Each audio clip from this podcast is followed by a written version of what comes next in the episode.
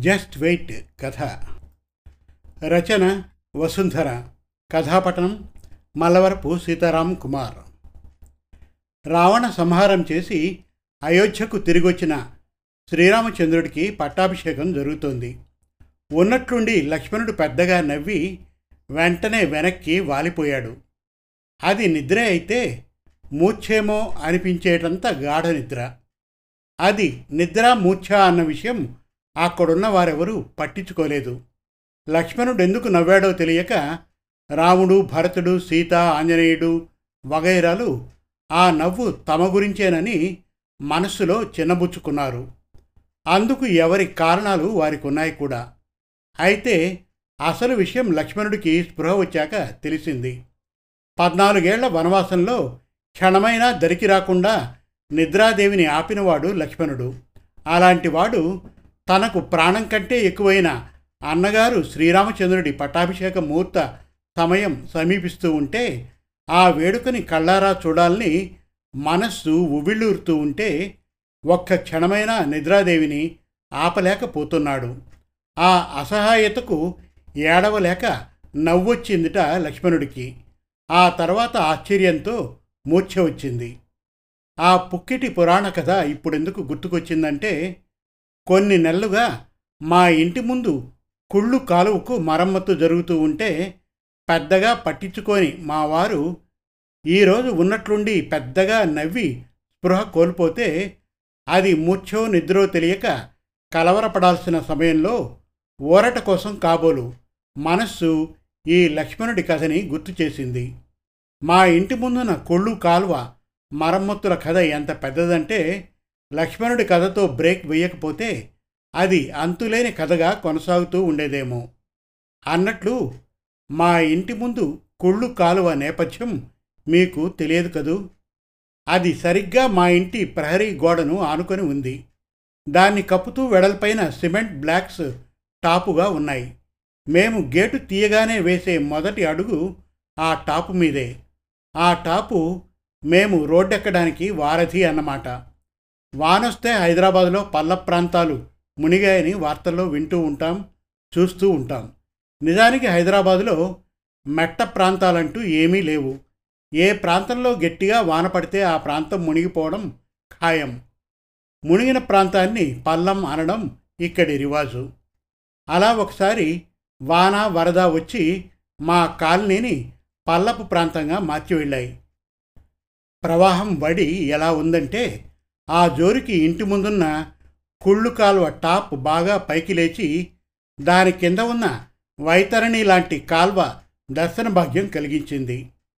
అంతవరకు ఒక వారధిగా మాత్రమే గుర్తించబడిన ఆ టాప్ అన్నాళ్ళుగా మమ్మల్ని ఆ కుళ్ళు కంపు నుంచి కాపాడుతూ మాకు చేసిన అసలు సేవ అప్పుడు గ్రహింపుకొచ్చింది. దేశంలో రాజకీయాలు విలువలు మానవత్వం అన్నీ కుళ్ళిపోయాయంటారు. ఆ కుళ్ళంతా మా ఇంటి ముందు కాల్వలోంచే పయనిస్తోందేమో మరి. కాల్వ మీద టాపు లేవగానే ఒక్కసారి భరించలేని వాసన మా ఇంట్లో గుప్పుమంది. ఆ వాసన వీధంతా కూడా ఉంది కానీ మరీ భరించలేనంత కాదు.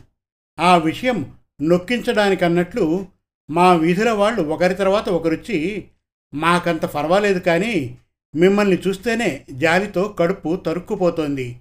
మరీ నరకం కళ్ళజూస్తున్నారు అని నాలిక్ ఖర్చుకొని వాసన గదా ముక్కు చూస్తున్నారు అనాలేమో అనేసి వెడుతున్నారు. కలిసికట్టుగా కాక ఒకరి తర్వాత ఒకరు వచ్చారేమో వాళ్ళు మాకు సినిమాల్లో గూండాల్లా అనిపించారు. ఎదుటి వాళ్ళ మీద జాలి చూపిస్తే అదో కిక్కు. టీవీలో వచ్చిన ఎవరు మీలో కోటీశ్వరుడు కార్యక్రమంలో కోటి రూపాయలు గెలిచినా అంత కిక్కుండదు. ఇక సానుభూతి పొందేవాడి అవస్థ తెలుసుకోవాలంటే అదే పోటీలో యాభై లక్షల దాకా వచ్చి కోటి వస్తుందన్న అత్యాశతో మొండిగా ముందడుగేసి ఆరు లక్షలకి పడిపోతారు. అలాంటి వాళ్ళని అడగండి. అంత డబ్బు పోయిందన్న బాధను మించి నిర్వాహకుడి సానుభూతి వ్యాఖ్యలు ఎలా ఉక్రోష పెడతాయో అనుభవించిన వాళ్ళు చెబుతారు. అడగడం చెప్పడం అంటే గుర్తొచ్చింది. మా సమస్యకు పరిష్కారం కోసం చాలామందిని అడిగాం.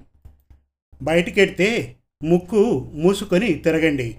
ఇంట్లో ఉన్నప్పుడు తలుపులు మూసుకొని కూర్చోండి.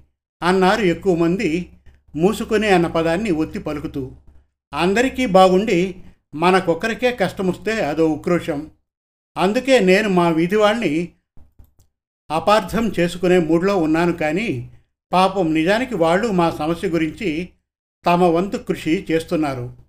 ఒకసారి మా కాలనీ అసోసియేషన్ ప్రెసిడెంట్ రామానుజం మా ఇంటి ముందు నుంచి వెడుతూ టక్కున ఆగి జేబులోంచి రుమాలు తీసి ముక్కు మూసుకోవడం మా ఎదురింటి విశ్వం చూశాడు. వెంటనే పరుగున వెళ్ళి కుళ్ళు కాల్వ మరమ్మత్తు గురించి నిలదీశాడు. దానికైన మరమ్మత్తు ఏమిటి మాకేం కంప్లైంట్ లేదే? అని దిగ్భ్రాంతి చెందాడు. కాలనీ పౌరులో ఒకడుగా ఉన్నప్పుడు ఇలాంటి విషయాలకు రామానుజం కూడా మామూలుగానే ఆశ్చర్యపోయేవాడు. అసోసియేషన్ ప్రెసిడెంట్ అయినప్పటి నుంచి ఆ హోదాకి తగ్గట్లు దిగ్భ్రాంతి చెందుతున్నాడు. అప్పుడు విశ్వం మా ఇంటికి వచ్చి మా వారిని పిలిచి కాలంకి టాపు లేచిపోయి వారం దాటింది ఇంకా కంప్లైంట్ ఇవ్వలేదా? అని మందలించాడు. దానికి మా వారు అమాయకంగా మొహం పెట్టి ఈయన కాలనీ ప్రెసిడెంట్గా పోటీ చేసినప్పుడు సమస్య ఉంటే చెప్పక్కర్లేదు మేమే తెలుసుకొని సరిచేస్తాం అన్నారు. అందుకే వేరే కంప్లైంట్ ఇవ్వలేదు అన్నారు. దానికి రామానుజం అంటే అనుండొచ్చు కానీ మీకు మీ ఇల్లొకటే. నాకు కాలనీలో వెయ్యిళ్ళు నా అంతటి నేను ఎన్నిళ్ళ సమస్యలు తెలుసుకోగలను అన్నాడు రుమాలింక ముక్కుకే అదిం పట్టుకొని. అది చూసిన మావారు పోని ఇప్పుడు మీకు సమస్య తెలిసినట్లే ఉంది కదా అన్నారు. కాలనీలో వాక్ చేస్తూ ఇక్కడికి రాగానే వాసనేసింది. కాసేపు రుమాల్తో ముక్కు మూసుకుంటే చాలనుకున్నాను. చాలకపోతే వాకింగ్ రూట్ మారిస్తే నా సమస్య తీరిపోతుంది. అలా మీరు నాకులా సమస్య పరిష్కరించుకోవాలనుకుంటే సరే లేదు మాకు కంప్లైంట్ ఇవ్వాల్సిందే అని రూల్స్ పట్ల తన నిబద్ధతను ప్రకటించాడు రామానుజం. బాగుంది. ప్రాబ్లం తెలిసినా సరే కంప్లైంట్ ఉంటేనే పట్టించుకునే మాట అయితే మీకు మాకు తేడా ఏంటి? అన్నాడు విశ్వం. తేడా ఉంది. మేము కంప్లైంట్స్ తీసుకుంటాం మీరు తీసుకోరు అని వెళ్ళిపోయాడాయన. జరిగిందంతా మా ఇంటి గుమ్మంలో ముక్కు మూసుకొని నిలబడి వింటున్న నేను వారు లోపలికి రాగానే రామానుజం గారు అన్నదాంట్లో పాయింట్ ఉంది వెంటనే కంప్లైంట్ ఇవ్వండి అన్నాను. మా వారు నవ్వి ఇప్పుడే నాకు విషయం అర్థమైంది. కొందరికి పదవి కిక్కిస్తుంది. అందుకని ఎన్నికలప్పుడు పోటీపడి వాగ్దానాలు చేసి పదవిని సాధిస్తారు. పదవి బాధ్యతలు వాళ్ళని కిక్ చేస్తాయి. అందుకని బాధ్యతలకి దూరంగా ఉంటారు. అది వాస్తవం అన్నారు. అలాగని నెపం మన మీద ఉంచుకుంటామా? ముందు కంప్లైంట్ ఇవ్వండి. మెయింటెనెన్స్ కడుతున్నాగా? అసోసియేషన్ తప్పక స్పందిస్తుంది అన్నాను. నా గొంతును బట్టి నాది సూచనో ఆర్డరో కనిపెట్టగల సత్తా మా ఉంది. సరే పనవుతుందని నమ్మకం లేకపోయినా నీ మాటను గౌరవిస్తున్నాను అంటూ వెంటనే కంప్లైంట్ ఇచ్చారు. అలా అనకుండా కూడా కంప్లైంట్ ఇవ్వచ్చు. కానీ కంప్లైంట్తో పని జరిగినా జరగకపోయినా నాకిచ్చిన కాంప్లిమెంట్ ఏదో విధంగా పనికొస్తుందనే వివేకం మా వారిది. కంప్లైంట్ తీసుకోగానే ఆఫీస్ వాళ్ళు సైలెంట్ మోడ్లోకి వెళ్ళిపోవడం సాధారణం. కానీ అనుకోకుండా మాకు రామానుజం నుంచి ఫోన్ వస్తే ఆశ్చర్యపడ్డాం. నిజానికి దిగ్భ్రాంతి చెందాలి. కానీ మాకింకా అంత హోదా లేదుగా. మీ కంప్లైంట్ చూసాం అయితే ఆ కుళ్ళు కాల్వ బాధ్యత కాలనీది కాదు మున్సిపాలిటీది. మరమ్మత్తు మున్సిపాలిటీ వాళ్ళే చేయాలి. మా వంతుగా మేము వాళ్ళకి ఫిర్యాదు చేశాం. దానికి వాళ్ళు ఎలా స్పందిస్తారో తెలియదు. కానీ ఈలోగా మీ ఇంటి ముందు కాల్వకు ఒక ఫోటో తీసి మాకిచ్చిన కంప్లైంట్ కాపీకి దాన్ని జతపరిచి మన ఎమ్మెల్యే గారికి మెయిల్ చేయండి. ఇటీవలే ఆయన ఎవరికి సమస్య వచ్చినా తనకు మెయిల్ ఇస్తే వెంటనే తీర్చేస్తానని స్టేట్మెంట్ ఇచ్చారు. మీరు సీనియర్ సిటిజన్ కాబట్టి మీ దరఖాస్తుకి విలువ ఎక్కువ ఉంటుంది కూడా. అన్నాడు. చాలా మామూలే నేను మా వారికి సూచన లాంటి ఆర్డర్ వేశాను. మంత్రి పదవుల్లో ఉన్నవారే ఇంతకంటే పెద్ద వాగ్దానాల్ని తొంగలో తొక్కేస్తున్నారు. ఇక ఎమ్మెల్యేలో లెక్క అని గొడుగుతూనే నా పోరు పడలేక నా మాటని గౌరవిస్తూ ఎమ్మెల్యేకి మెయిల్ ఇచ్చారు మావారు. ఊహించినట్లే నెల గడిచినా నో రెస్పాన్స్. మా వారు రామానుజానికి ఫోన్ చేశారు. అసోసియేషన్ పర్స్యూ చేస్తోంది. జస్ట్ వెయిట్ అన్నాడాయన మరో పుక్కిటి పురాణ కథ గుర్తొచ్చింది. ఓ ముని వందల ఏళ్ళు తపస్సు చేస్తే బ్రహ్మ ప్రత్యక్షమై వరం కోరుకోమన్నట్ట స్వామి ప్రత్యక్షం కావడానికి ఎన్ని వందల ఏళ్ళు తీసుకోవడం న్యాయమా? అని ముని వాపోయాట దానికి బ్రహ్మ నిజానికి నేను తీసుకున్నది ఒకే ఒక్క నిమిషం. ఎటొచ్చి మీ మనుషులకి అది వందల ఏళ్ళు? వాపోవడం మాని ఏం కావాలో కోరుకో అన్నాడు. కొంచెం ఆలోచించుకోవాలి స్వామి అన్నట్ట ముని. సరే నిమిషంలో వస్తాను అని మాయమయ్యట్ట బ్రహ్మ. మరీ అంత కాకపోయినా జస్ట్ వెయిట్ అంటే ఒకటి కాదు రెండు కాదు పది నెలలని తర్వాత తెలిసింది. అది మరమ్మతుకి కాదు. మున్సిపాలిటీకి మా కాలనీలో జరగాల్సిన కొన్ని మరమ్మతుల జాబితాని తయారు చేయడానికి పట్టిన టైము. ఆ విషయం మా అసోసియేషన్ ప్రెసిడెంట్ రామానుజం సగర్వంగా మాకు ఫోన్ చేసి చెప్పాడు. ఎటొచ్చి ప్రియారిటీలో మా ఇంటి ముందు కుళ్ళు కాలువది మూడో స్థానం. ఎందుకంటే వేరే రెండేళ్ళ వాళ్ళు మాకంటే ముందే కంప్లైంట్ ఇచ్చారట. మా కుళ్ళు కాలువ విషయంలో ఇంకా మేము జస్ట్ వెయిట్ చేయాల్సి ఉంది. ఫండ్స్ శాంక్షన్ అవ్వక ప్రియారిటీ నెంబర్ వన్ మరమ్మత్తు పని మొదలవడానికి మరో రెండు నెలలు పట్టింది. ఈలోగా మరోసారి వాన వరద వచ్చాయి. మా ఇంటి ముందు కుళ్ళు కాలువ టాపు మరికాస్త లేచింది. వాసన వ్యాపించడానికి దారి మరింత పెద్దదై వీధిలో బాధితుల సంఖ్యని పెంచింది. మేము ఒకరికిద్దరు ముగ్గురు నలుగురు అవడంతో మా కంప్లైంట్కి విలువ పెరిగింది. అప్పుడు రామానుజం వ్యక్తిగతంగా బాధ్యత తీసుకుని అసోసియేషన్ డబ్బులతో ఓ టార్పాలిన్ కొని మా ఇంటి ముందు కుళ్ళు కాలువ టాపు లేచిన చోట ఏర్పడిన ఖాళీని దాంతో మూయించాడు. దాంతో వీధిలో వాళ్ళకి వాసన బాగా తగ్గింది. మాకు కొంత తగ్గింది. అయితే అది సమస్యకు శాశ్వత పరిష్కారం కాదు కదా. కానీ అంతవరకు మొహం చాటేసే రామానుజం తరచూ మా విధులోంచి వెళ్తూ మా ఇంటి ముందు ఓ క్షణం ఆగి టార్పాలిన్ కేసి చూసి వెడుతూ ఉండేవాడు. మేం కనిపిస్తామేమోనని మా కోసము ఆగేవాడు. ఆ విషయం మొదటిసారి ఆయన ఆగినప్పుడే కనిపెట్టాం. కానీ అది ఒకసారితో పోయేదా? మాకు జస్ట్ వెయిట్ టైం ఎప్పటికొస్తుందా అని ఆతృత.